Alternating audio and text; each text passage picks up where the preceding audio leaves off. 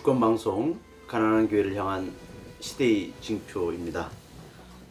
네, 지난번에 이어서 오늘도 우리 그 분단 한국에서 네, 가장 큰 제약의 구조를 갖고 있는 이 분단의 구조 안에서의 그 이념 문제를 오늘도 좀 심도 있게 다뤄보고자 합니다.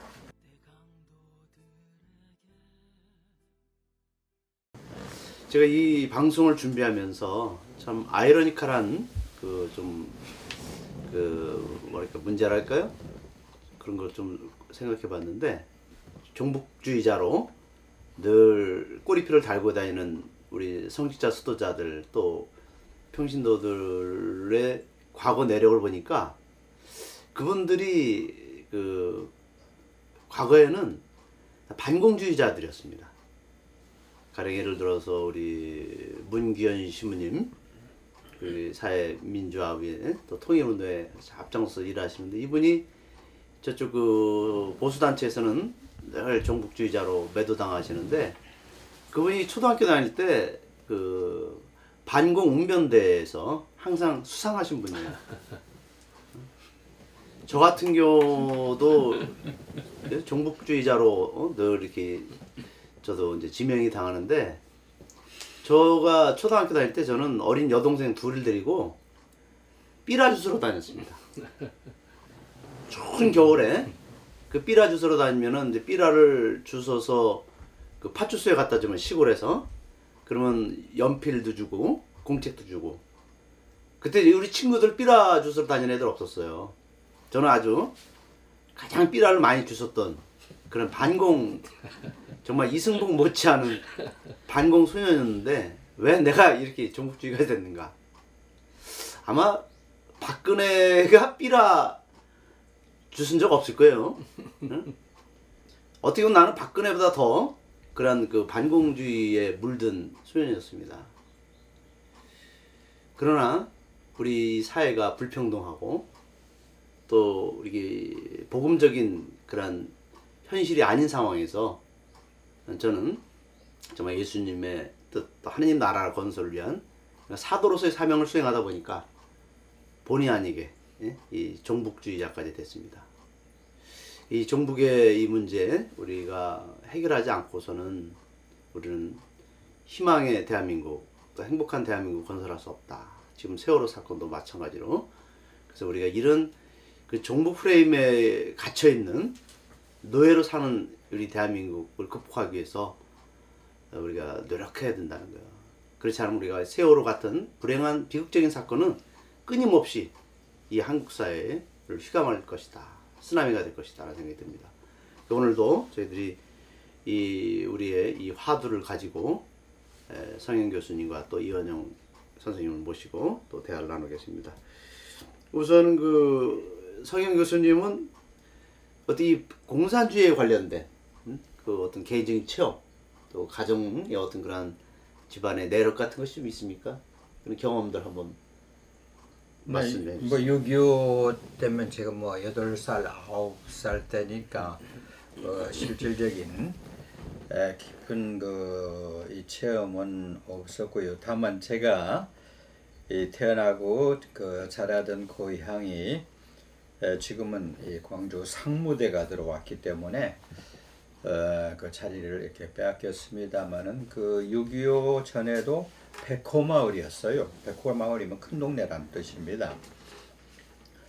그런데 그 여순 사건의 그 여파 중에서 이 하루 저녁에 그쪽 사람들이 소위 좌익들이 와서 그 마을을 에워싸고 집을 전부 불태우고 뛰쳐나온 사람들을 전부 사살했어요. 그러니까 집안이 그렇게 해서 죽었기 때문에 저 같으면은 지독한 이제 반공주의자가 되었어야 하는 것이죠.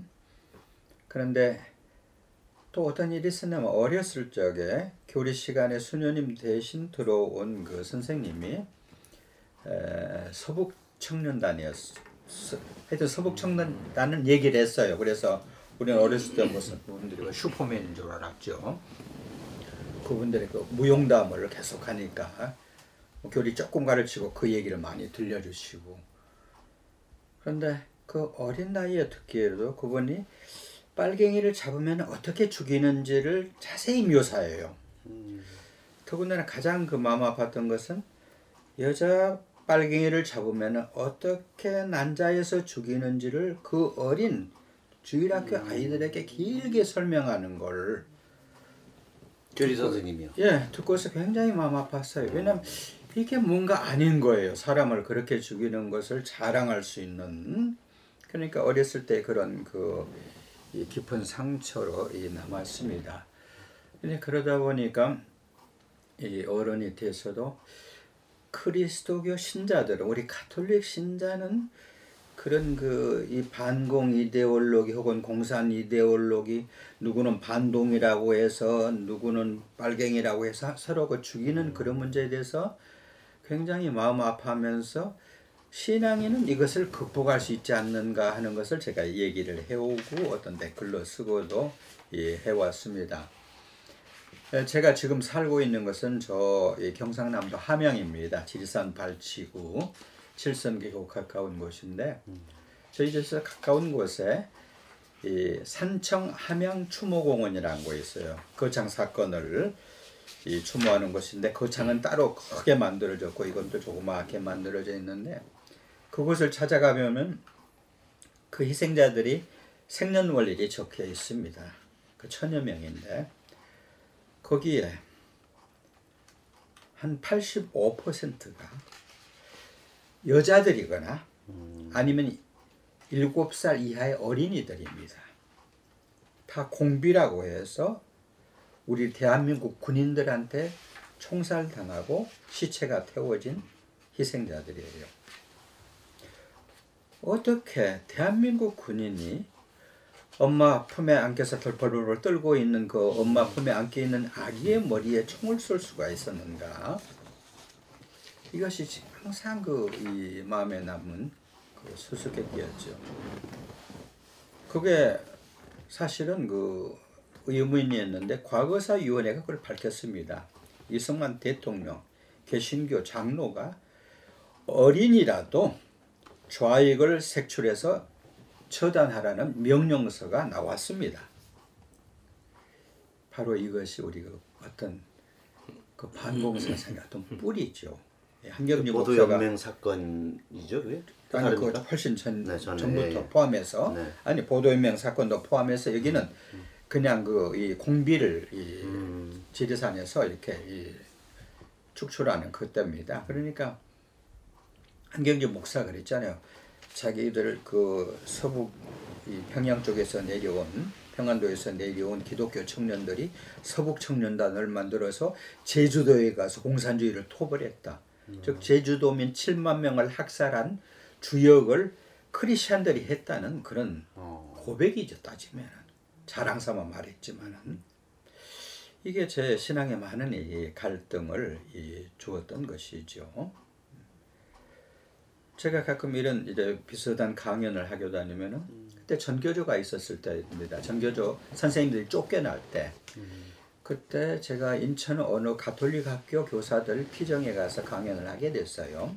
근데 자 선생님들도 이 노동조합을 만들, 만들 권리가 있고 사상의 자유가 이 가톨릭적인 얘기를 하고 있었어요. 근데 쉬는 시간에 그 학교 그 인사를 하고 인사를 하고 온 그 교감 선생님이 저한테 와서 교수님 전교조들은 다 죽여버려야 합니다. 가톨릭 신자예요. 가톨릭 신자들끼리 와서 그런 말을 서슴없이 했어요. 아, 우리에게 그 생각이 좀 다르다는 이유만으로 같은 교우인 신자들을 서슴없이 쏴 죽일 수 있고 학교에서 쫓아낼 수 있고 욕할 수 있는 게 과연 무엇인가 이게 이제 저의 그 양심에 깊이 박힌 겁니다. 또 하나 그 체험을 얘기하면은 제가 사는 그 함양의 문정리란 동네 동네 입구에 조그만 비석이 하나 서 있습니다. 그리고 거기 김길동 에선 그이 감사드리는 비석이에요. 왜냐하면 바로 그 군인들이 와서 거창 산청 학살할 때 그 마을에 들여닥치고 그 마을 100여 명 주민을 전부 논으로 끌어들였어요. 그리고 기관총을 대고 있었습니다. 그때 이장이 나서서 우통을 벗고 나부터 쏘아 죽이세요. 이 사람들 빨갱이 아닙니다. 하고 고래고래 소리 지르고 덤볐어요.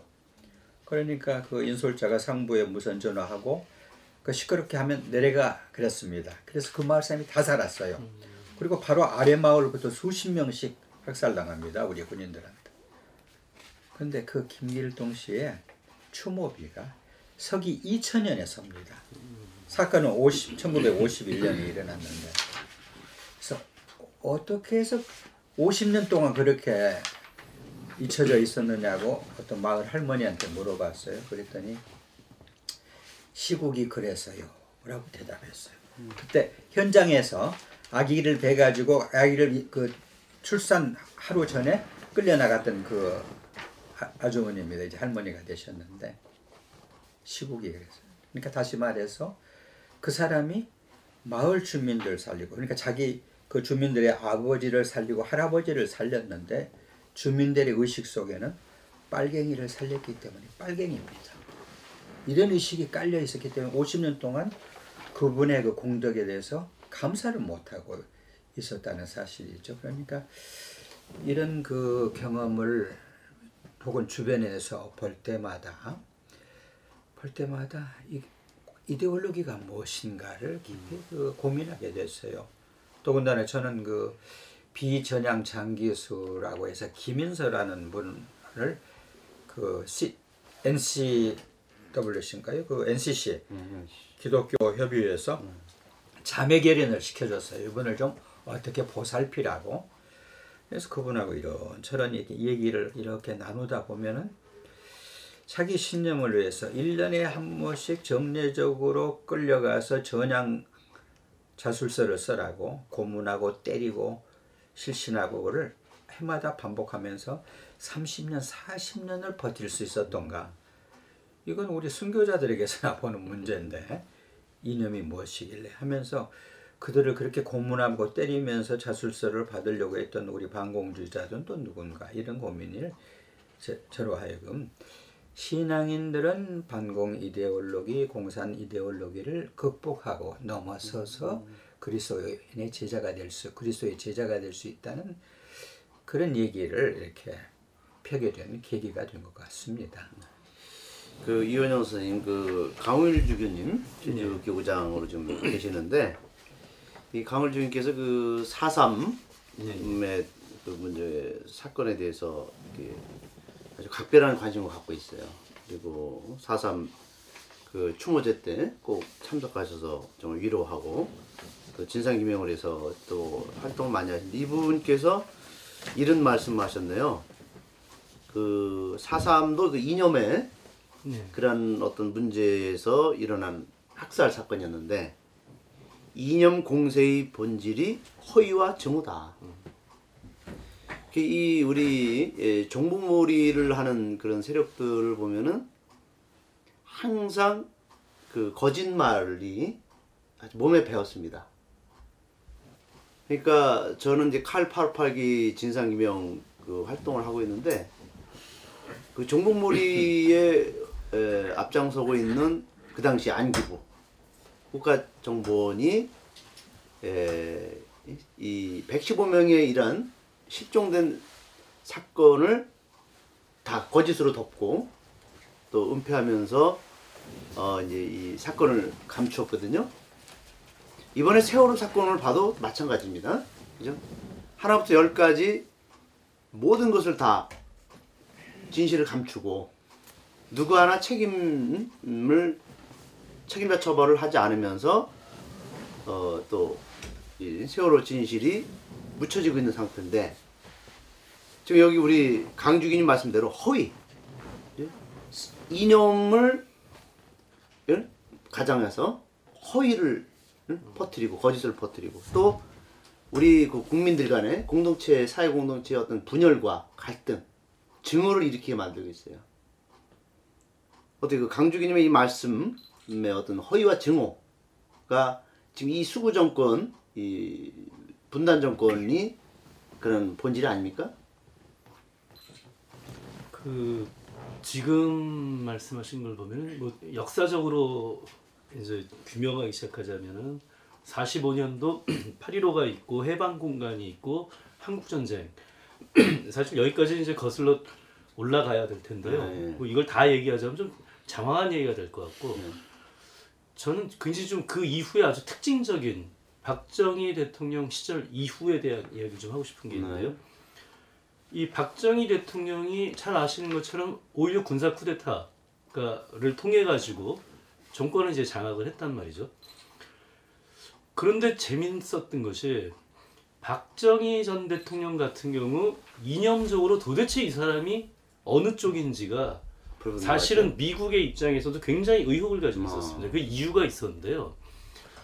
박정희 대통령은 뭐 경북에서 태어나가지고 일제 시대 때 그 만주 공관학교를 입학을 하죠. 그리고 이제 수석 졸업을 하게 돼서 졸업생을 대표해서 답사랍니다. 왜저 학교 졸업식 할 때 그 재학생들이 송사하고 어, 저 졸업생이 이렇- 이렇게 하지 않습니까? 그 답사가 아주 유명한 게 그 이 성스러운 대동아 공영 전쟁의 한떨기 사쿠라로 산화하겠다. 이게 이제 박정희 대통령이 자신이 한 얘기였죠 일제 시대 때. 자, 그려, 그래서 이제 만주군에 들어가게 되는데 결국 이게 그 당시 중국 그 만주 쪽에서 독립군을 때려잡는 군대였단 말이죠 이게. 그리고 그러다가 이제 8.15가 왔어요. 그러면서 우리나라 군대의 뿌리가 사실은 이제 그 일제 시대 때 일본 군들, 일본 군대에 들어갔던 사람들이죠. 근데 그 중에서도 학병과 장교로 들어갔던 사람들은 분명히 구별을 좀 해야 될 것 같습니다. 학병으로 간 사람들은 타이에 의해서 끌려갔던 사람들이고요. 가장 대표적인 인물이 바로 장준환 선생이죠. 근데 이제 장 박정희 대통령처럼 본인이 자원해서 시험 봐가지고 그 들어간 이런 사람들이 사실은 나중에 우리나라 군대 일아저 한국 육사의 뿌리를 만들게 됩니다. 이 사람들이.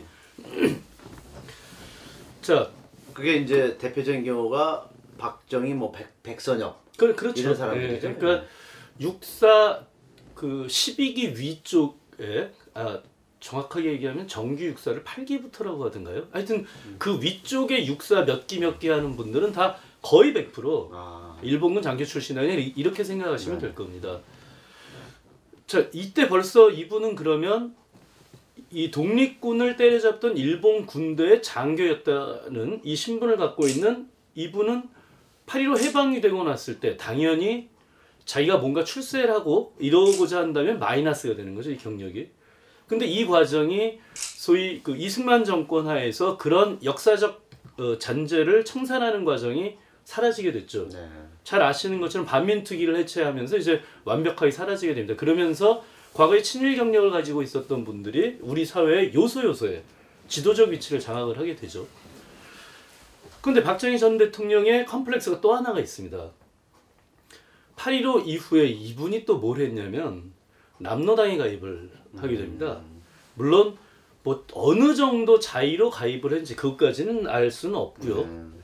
이 박정희 전 대통령이 정말 그 존경하고 믿고 따랐다는 자기의 형 박상이라고 하는 분이 있는데 이분이 이제 대구에서 그 민중항쟁에 적극적으로 참여하고 이런 이제 당시 표현으로 따르면 좌익 활동을 했죠. 그러다가 이제 그, 그 와중에 돌아가시게 되는데 박상이라고 하는 분의 굉장히 치- 가까운 친구는 이제 월북을 했고요. 이분이 그래서 이제 북한에서 꽤 높은 위치에 올라가게 됩니다. 그런데 이제 박정희 전 대통령은 이게 문제가 돼가지고 한국 전쟁 되기 전에 여순 반란 사건 뭐 이 처리 과정에서 구속이 되고요. 네. 그래서 사실상 거의 사형당할 정도의 위기에 처했었는데 그 자신의 그 남로당의 다른 사람들 명단을 다 제출하고 뭐 그러면서 이제 살아나게 되죠. 근데 이게 두고두고 박정희 전 대통령에게는 컴플렉스로 작용을 하게 됩니다. 이게 얼마나 재밌냐면 그 5.16 군사 쿠데타를 하고 나서 첫 번째 민정이양을 했을 때 대통령 선거가 윤보선 그 후보와 박정희 후보 이 두 사람이 그 대통령 선거를 하게 되는데 윤보선 후보가 박정희 후보를 공격했던 게 바로 이거였습니다. 이데올로기 공격이었습니다. 어. 아 박정희 후보 저 사람 사상적으로 이상한 사람 아니냐? 사실 이랬습니다. 자 이런 과정에 박정희 전 대통령의 컴플렉스를 자극하게 되는 사건이 어떤 게 있냐면요. 5.16 쿠데타가 일어나고 나서 박정희 군, 그 당시에 군부가 정권을 장악했는데 실세가 박정희다. 북한에서 당연히 알게 되지 않습니까? 북- 당시 북한에서 상당히 고위직에 있었던 아까 제가 말씀드렸던 박상희라고 하는 박정희 대통령의 형의 가장 친한 친구가 를, 아, 이제 그 김일성의 밀사로 남쪽으로 내려오게 됩니다. 비밀리에. 그래서 이건 이제 그 김용필 전 중앙정보부장도 요새 그 중앙일보인가요?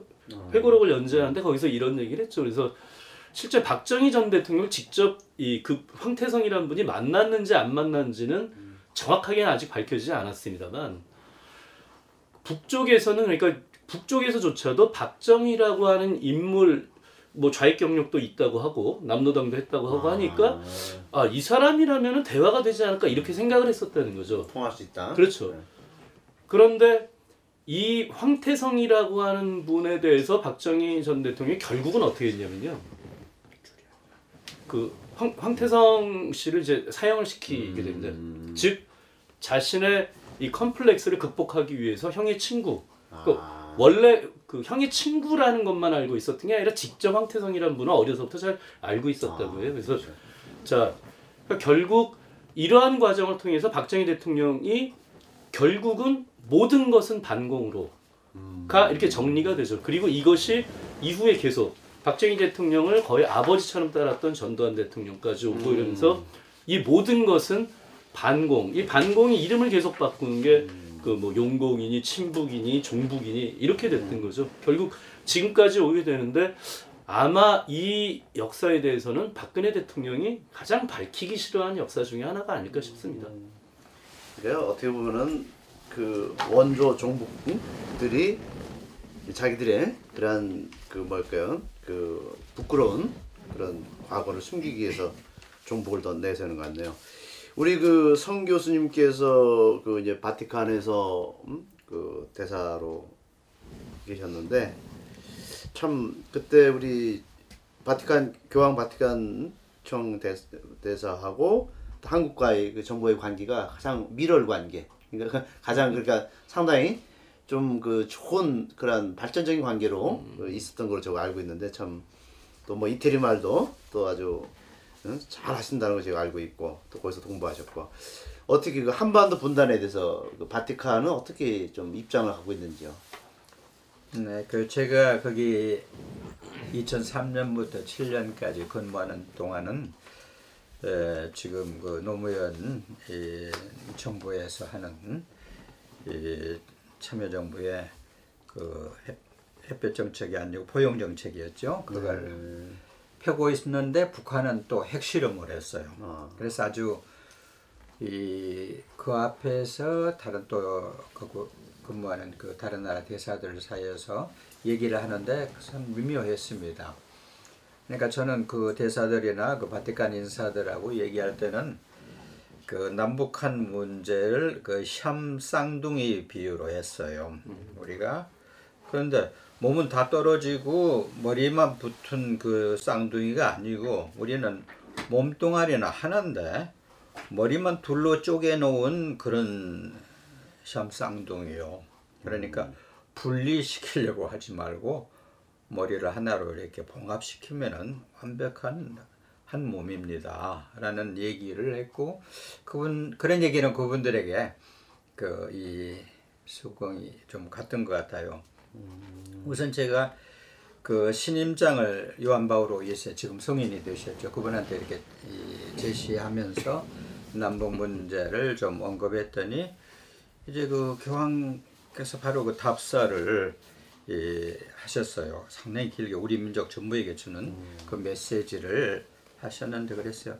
나는 한국을 두 번이나 갔는데 단일 민족이 살아온 민족이 강제로 이렇게 쓰라린 분할을 겪고 있는 걸 보고 참 마음 아팠다. 그런데 그, 그 앞에 김대중 대통령이 이렇게 해서 서로 대화를 시작한 거 정말로 다행으로 생각하고 아주 중심으로 우리는 그 성원한다. 이렇게 얘기를 그분이 하더라고요. 그러면서 그분도 그 6.25라는 전쟁을 통해서 한반도가 얼마나 깊은 상처를 입었는지 알고 있어요. 그러니까 그 호소를 했습니다.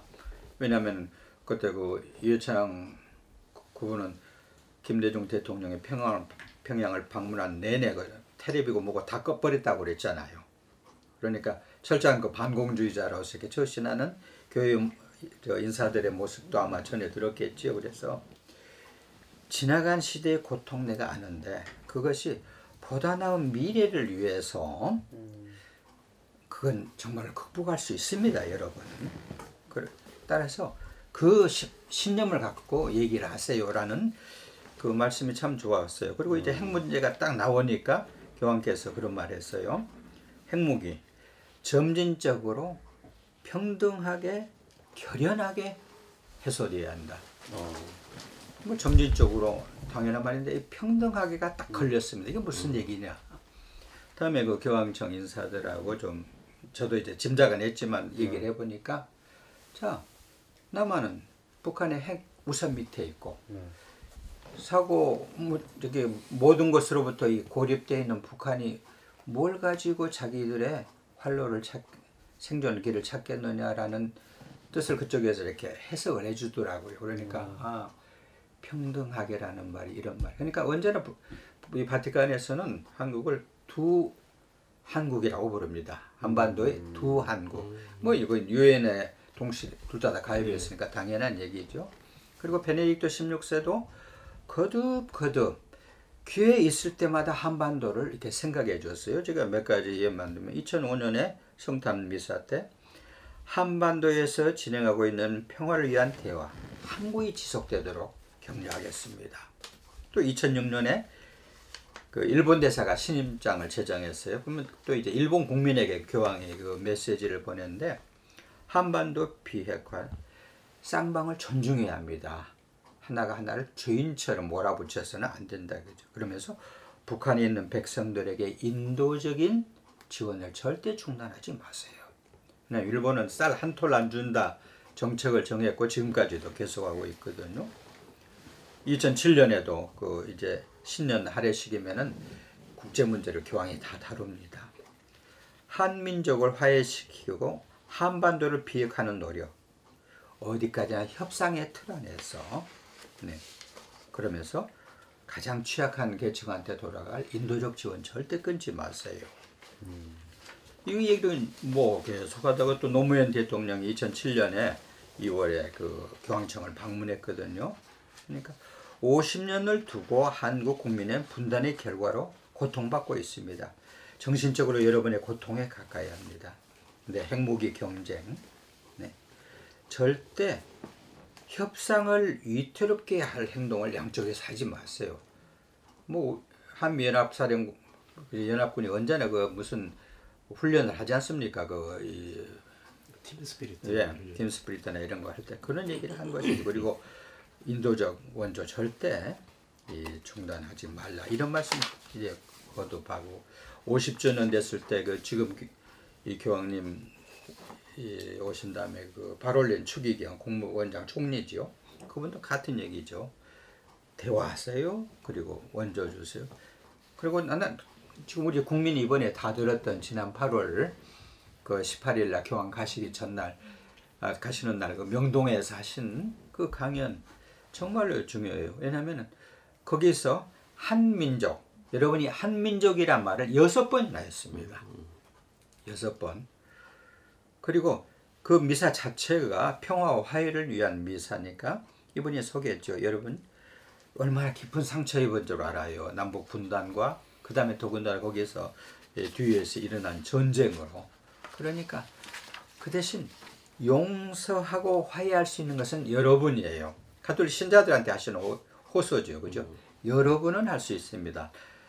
여- 열강 국가들은 서로 그 대립을 이용하고 분단을 이용해서 자기네 이득을 취하겠지만 여러분은 자주성을 가지고 대화할 수 있고 그리스도교 신앙 가지고 증오와 그 분열을 극복할 수 있다.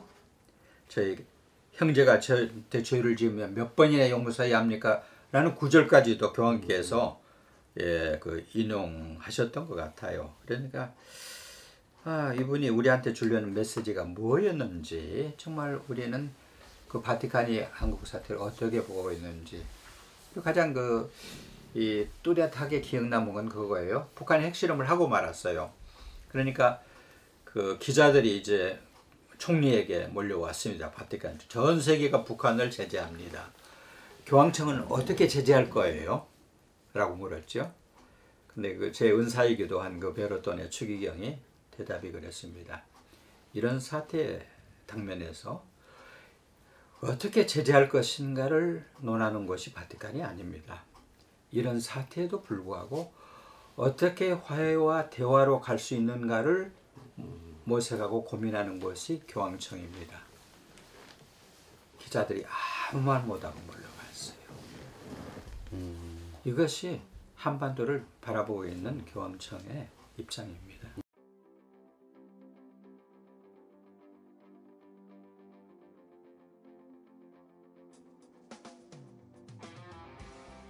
주권 방송과 함께 박근혜 시대를 헤쳐가시는 애청자 여러분들께 정중히 인사드립니다.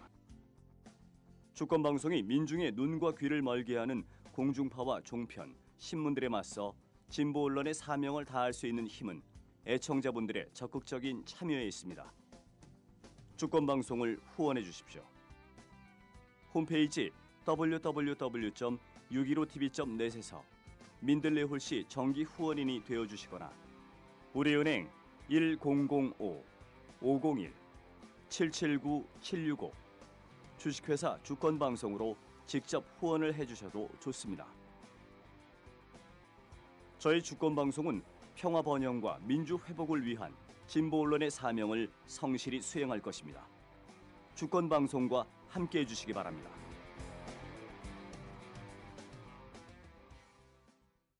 그 바티칸 교황청에서 이 한반도 분단을 이렇게 올바른 시각에서 바라보고 있는데 한편으로 좀 아쉬운 거는 지금 우리 프란시스코 교황님께서 좀 북한을 방문하셔서 어, 정말 우리 이 지구상의 유일한 분단 국가 이 한반도의 평화의 사도로서 실질적인 그 발걸음 행보가 이어졌으면 하는 그 우리 기대가 큽니다. 그 이 분단의 문제가 어, 정말 이 단순히 우리 그 국가적인 문제, 민족적인 문제로 끝나는 게 아니라 우리 가정 공동체, 사회 공동체, 교회 공동체도 깊숙이 우리 안에서 분열과 갈등을 일으키고 있는 것 같아요. 가령 한 가지 제가 구체적인 사례를 들면 2013년 말부터 14년 초까지 그 우리 18대 대선 부정선거로 인한 그 전국의 수도회 또 성직자들이 이 시국미사를 막 봉헌하고 있을 때였습니다. 그래서 국정원의 그 댓글 사건, 뭐 국정원 해체하라, 또 박근혜 그 부정선거에 대한 그 문제를 제기했을 때 그때 그 꽃동네 옹진 신부가 이제 어느 친한 신부에게 이런 말을 했습니다.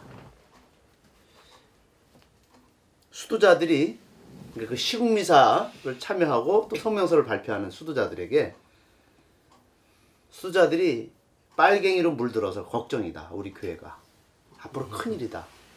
라고 그 가까운 신부에게 네, 그 얘기를 했습니다. 저는 그 신부로부터 그 얘기를 들었는데 이렇게 어떤 부정과 불의 부패에 대해서 얘기하면 그게 빨갱이다. 응? 그것이 그 오은진 신부 같은 소위 말하면 뭐 사랑의 화신으로 우리 이제 그 이미지화돼 있는 그런 신부인데 정말 그런 어떤 잘못된 가치관을 갖고 있어요. 그래서 정말 이 분단은 단순히 응? 어떤 그, 그 민족적인 차원에서 끝나는 게 아니라 우리 인간 개개인에게 얼마나 큰 악을 조장하고 있는가. 그래서 우리가 불행해지고 있고 서로 평화스럽지 못하고 응? 또 서로가 대화하지 않고 이 극단으로 치닫고 있습니다. 우리 그 이원영 선생님 보실 때 이 분단이라는 이 제약의 구조가 이제 우리 사회 곳곳에 심각한 질병으로 병폐로 와닿고 있죠. 특히 이 어떤 우리 경제적 불평등도 이 분단으로 인해서 오는 거 아닙니까? 그죠?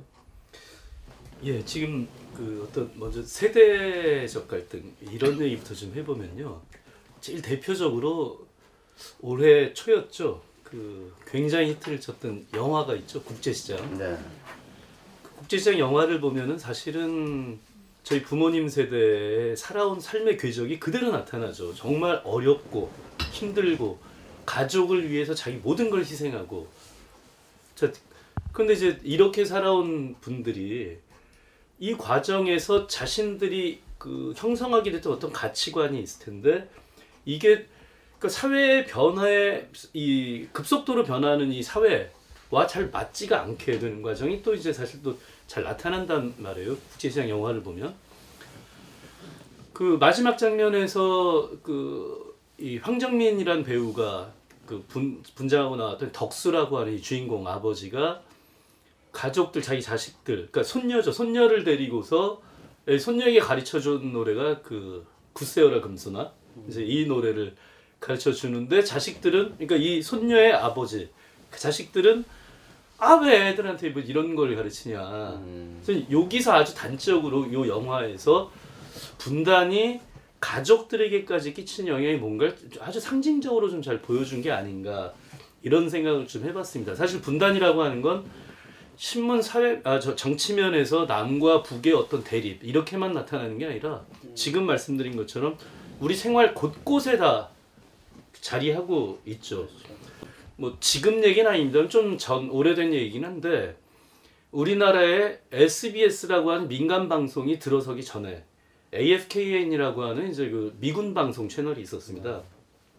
우리나라에 그 S, 민영 방송이 등장을 그렇게까지 늦게 90년대 중반이 되어서야 할 수 있었던 이유가 미군 방송 채널을 걷어가지 않으면 새로운 이제 공중파 주파수를 할 수 있는 이 여유가 없었습니다.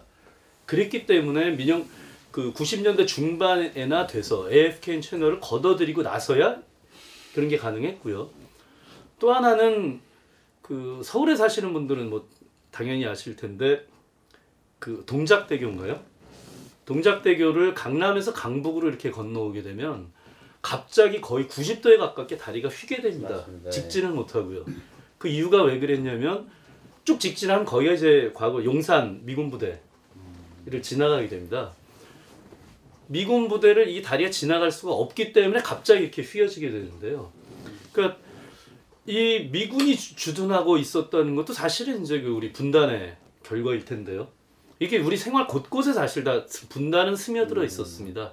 그 궁극적으로는 우리 경제 구조라든가 이 모든 면에 분, 분단 구조가 이제 자리를 하게 됐는데 그러나 뭐니 뭐니 해도 가장 큰 영향을 미쳤던 것은 아까도 제가 말씀드렸지만 결국은 정권의 통치 행위 그러니까 소위 지금 쭉 이야기했던 종북 이데올로기 같은 이런 것이 가장 크게 우리의 모든 삶을 이제 뒤틀어 놓은 게 아닌가 좀 이렇게 생각이 됩니다. 그런데 다만 저는 제일 답답했던 게 이런 것이었습니다. 종북 이데올로기를 주장하는 분들은 결국 국가 안보가 제일 중요하다 이렇게 주장하는 분들인데 그 국가 안보를 그렇게 중요하게 여기는 소위 보수 정권에서 남북 간에서 사실은 안보적인 문제가 가장 크게 등장을 했었죠.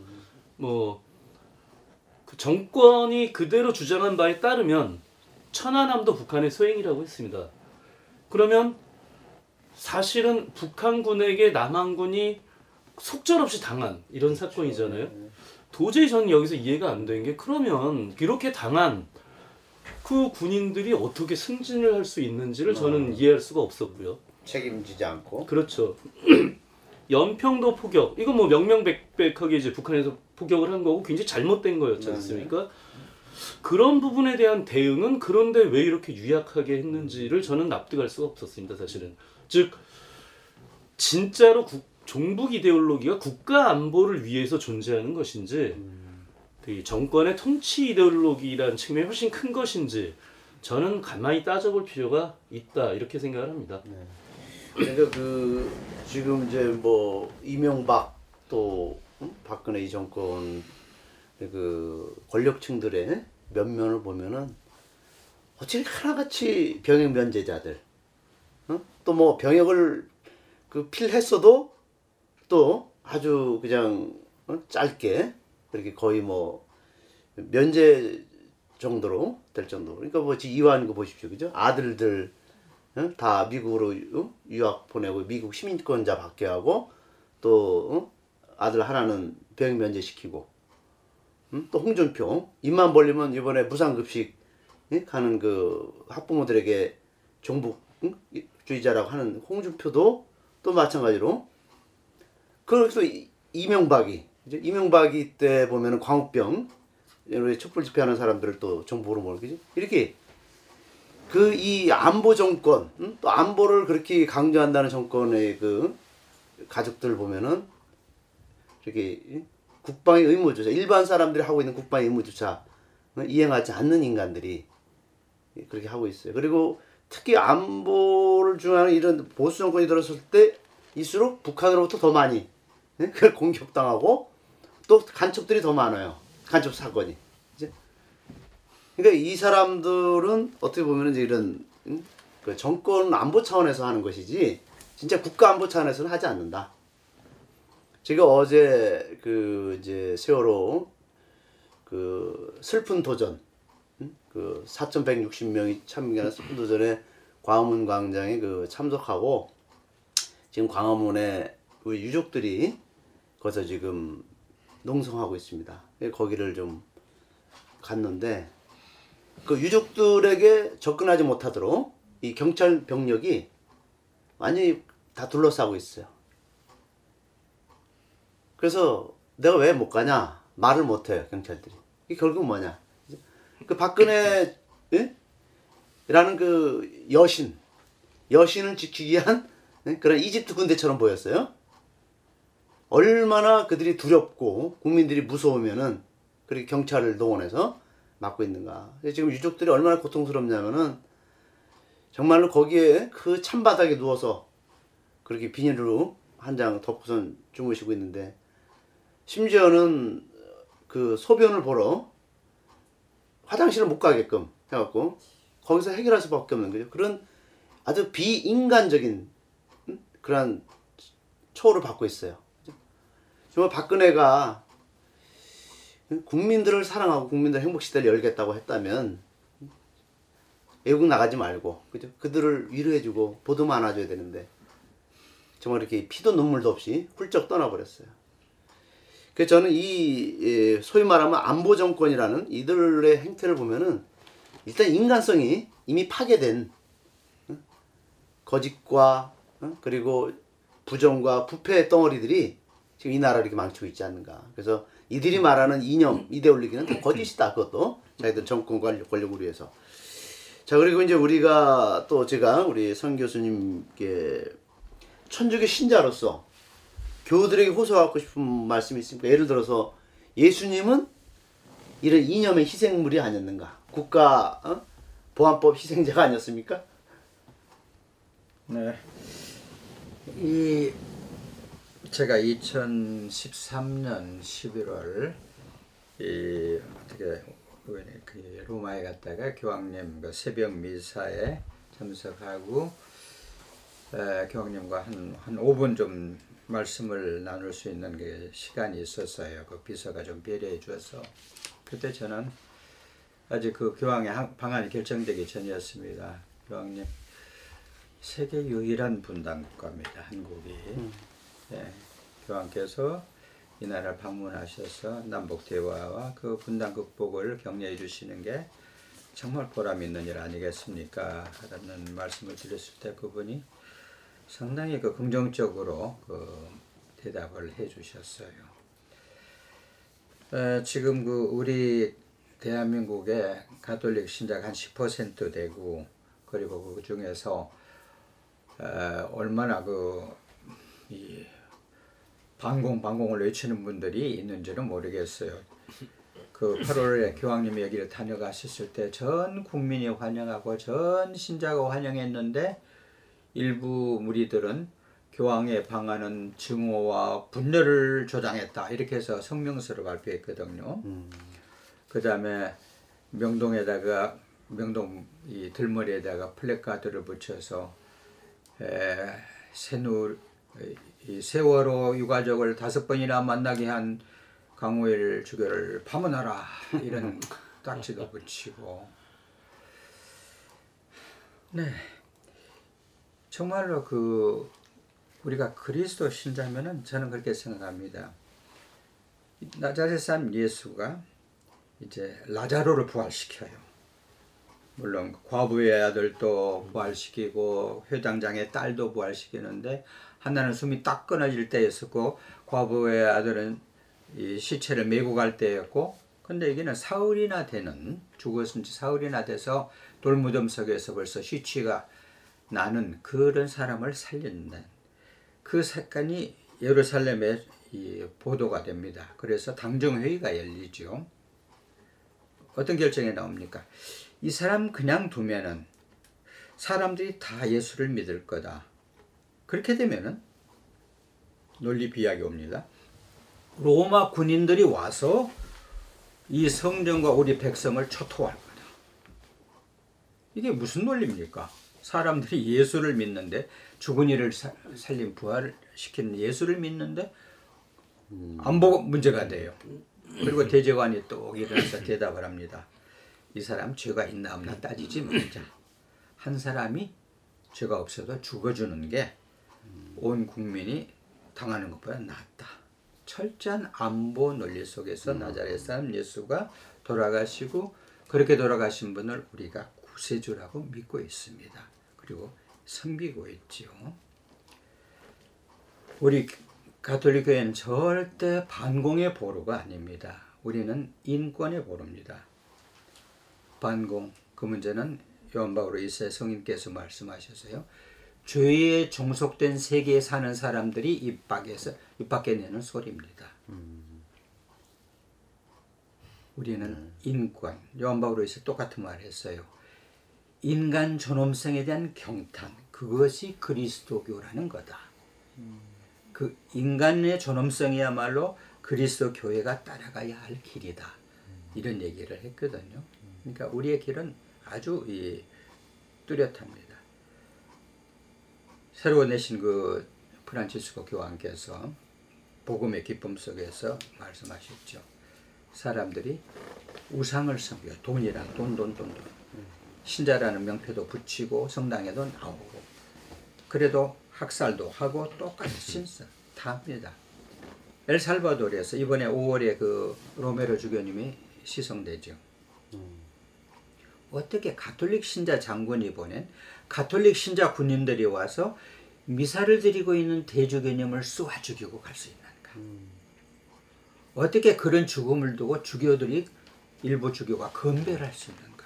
어떻게 그것을 두고 그- 이 미국은 끝까지 그 군인들을 옹호해주고 다음에 그 장군이 미국으로 오니까 다 마지막까지 보호해주고 이게 어떻게 일어나는가? 간단하다 그거죠. 그것은 우리가 그리스도 신자가 아니고 우상 숭배자들이니까. 그리고 우상 숭배자지 나 우상 숭배자다 부끄럽지요. 그러니까 반공, 뭐 친미, 뭐 친일 이런 식으로 가면을 바꿔 쓴다는 것이 교황님의 그 가르침 속에 깔려 있는 어떤 겁니다.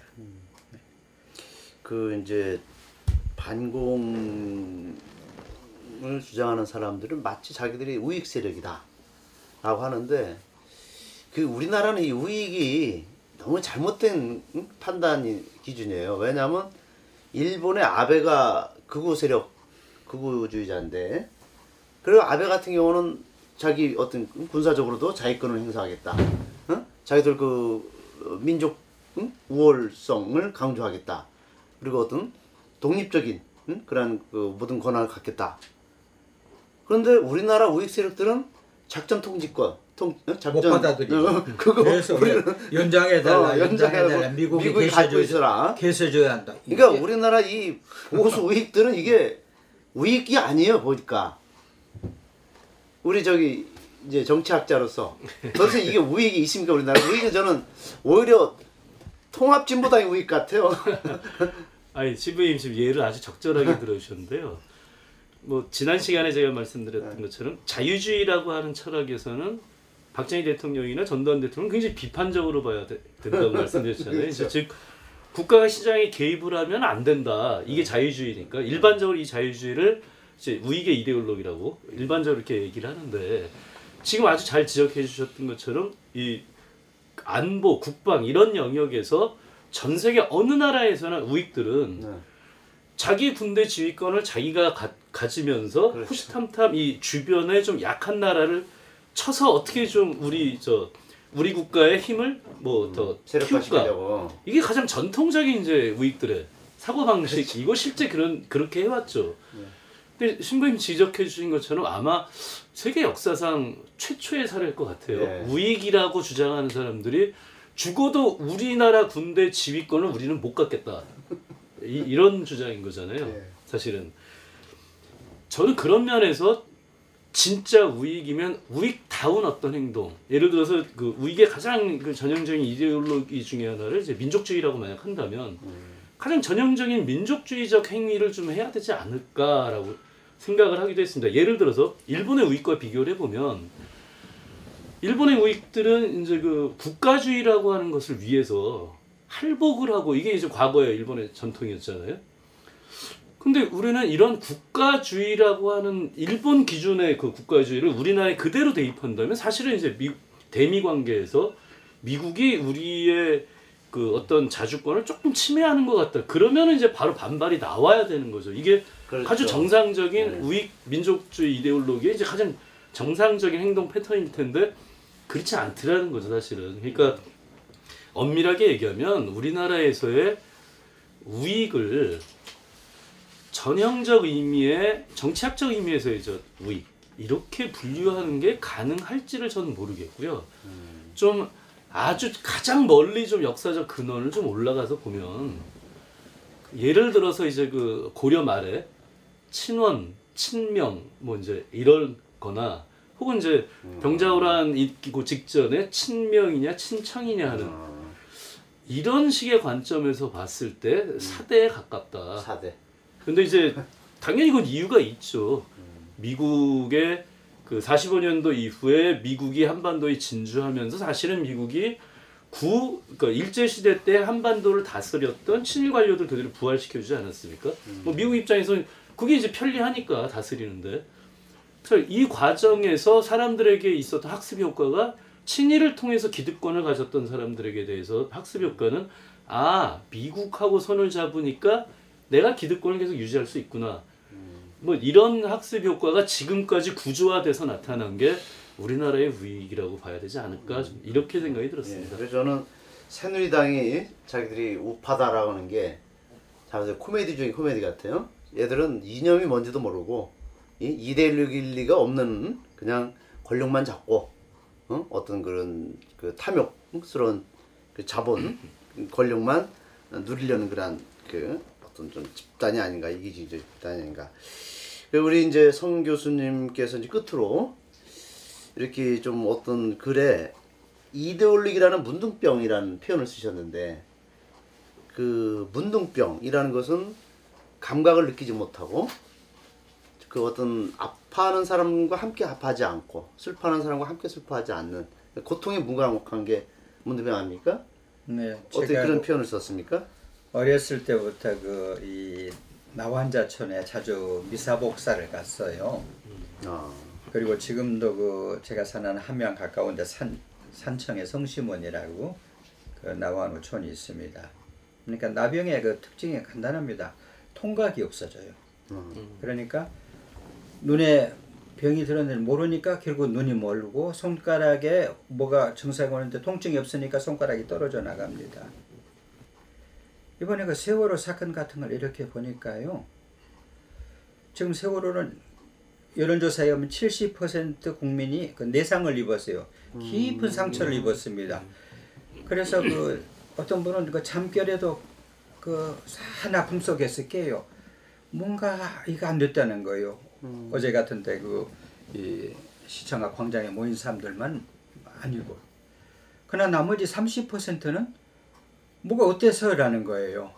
더군다나 그 문둥병을 주류 언론들이 매춘 언론들이 매춘 지성들을 통해서 끊임없이 이렇게 라디오, 텔레비, 바- 신문으로 보도합니다. 뭐가 어때서 그들이 뭐 수학여행 가다 그랬는데 그 다음에 뭐 시체 장사 좀 그만해라. 돈 많이 벌었잖아. 경제가 이렇게 하면서 타인의 고통에 대해서 전혀 무감각하게 교육을 시키고 있으니까 국민 30%가 시체 말로 문둥이를 만들어 놓고 있습니다. 현 정권과 주요 언론들이 이런 것을 볼 때 그 이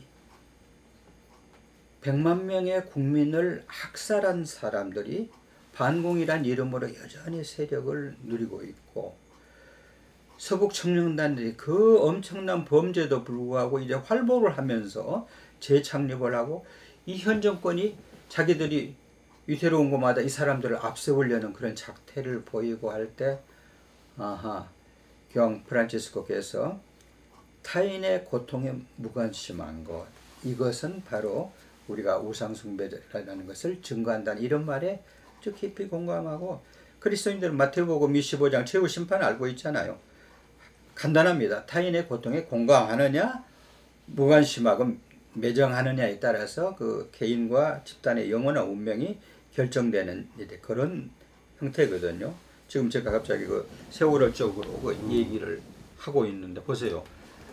교황의 방한이 세월호로 시작해서 세월호로 끝났습니다. 비행기에서 내리자마자 세월호 가족의 손을 잡아갖고 비행기를 떠나면서도 그 교- 교황님 그걸 좀그 그 뭡니까 이거 빠지 좀그 떼세요라고 할때 맞아요. 어떤 고위 성직자가 나더러 떼라고 그랬어요. 뭐 듣기로는 이 정진석 추기경했다는데 그때 타인의 고통에는 중립은 없습니다라는 유명한 아마 프란치스코라는 이름하고 더불어 역사의 길 이 남을 명언을 했지요. 네. 근데 그 명언이 내가 듣기로 조선일보에 보도 안 됐어요. 그리고 많은 크리스천들이 아직도 그 말에 대해서 귀를 이렇게 막고 있죠. 그러니까 지금 그 어- 어제 4,600 아 4,013명인가 4,600 4160. 예, 60명의 그 촛불 시위를 했습니다만은 왜 그게 기네스북에 올라있냐면은 교황을 따라온 세계 언론이 이 사건을 봤습니다. 그래서 전 세계 언론이 대한민국 국민이 어떻게 세월호 사건을 극복하는지 해결하는지를 지켜보고 있어요. 근데 1년 내내 그 가족은 철저한 외면과 탄압과 유린을 당하고 있고 배는 물속에 가라앉아 있지요.